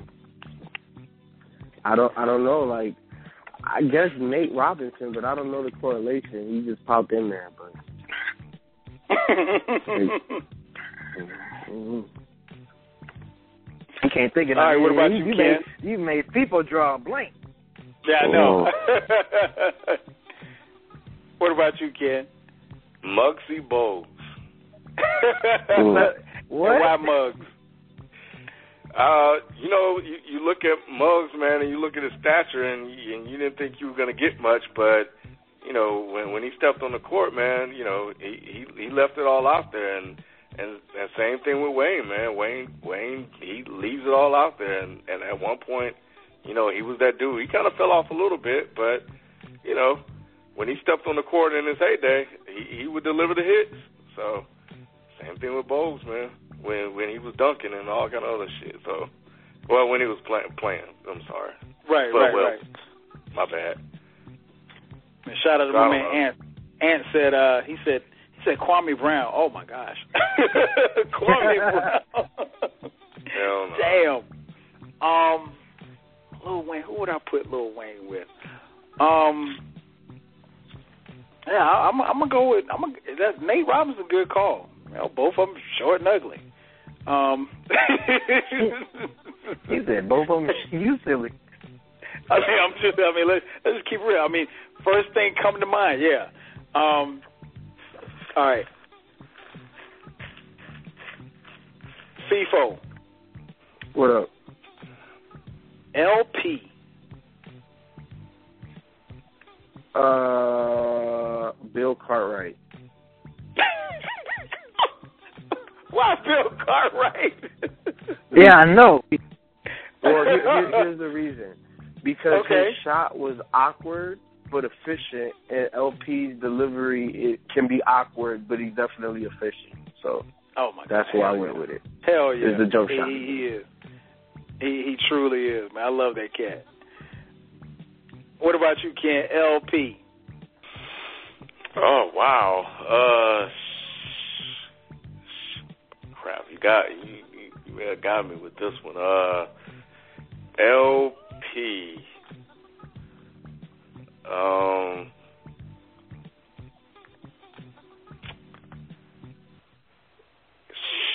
Damn, man. I'm, I'm let, let, let me let me meditate on that for a minute. Meditate no, man. We no no we we, we, didn't we didn't we didn't stop for anybody. We got no, all right, yeah. all right. Uh, yeah. Uh, thing come to mind. We might have to call Mike Seatown for this one. He, he don't watch sports, man. I know, I know. Um, Somebody asked me that one day on Twitter. I don't know, said, man. Dave, Yo, David what, Wright. Y'all gonna have I have Mike no Seatown on the on the show? I was like, man, let me tell you something. Mike knows very little about sports. Yeah, you do. What you say, Kim?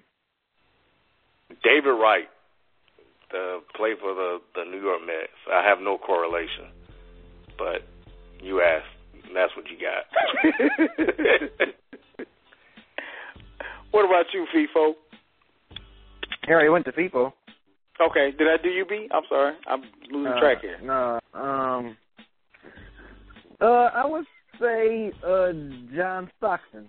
Very consistent. Never, you know, you know what you're gonna get from John Stockton. You know, same thing with El-P. El-P's been very consistent since he came, since I've been introduced to him from Fun Crushers Plus, and he's been consistent with his solo albums and, and work with Killer Mike. So John Stockton. All right, I'm really about to stump y'all now. B. Drake. Drake. Uh, Yeah. what's, what's the old boy? What's the old boy name from Toronto? Um, no, no, no, no, no. I'm sorry. Go ahead. Um, um, DeMarcus Cousins, because he was all under his underarm and shit. Y'all see that picture? DeMarcus Cousins. There it is, right there. You ain't, you ain't gonna look. You ain't gonna get me. I'm, a, I'm a, I'm a, I'm a fire. I'm a fire said- my. now that's not an answer I was expecting. I did not have that. Right. Oh man, that's that's a good one. That's right.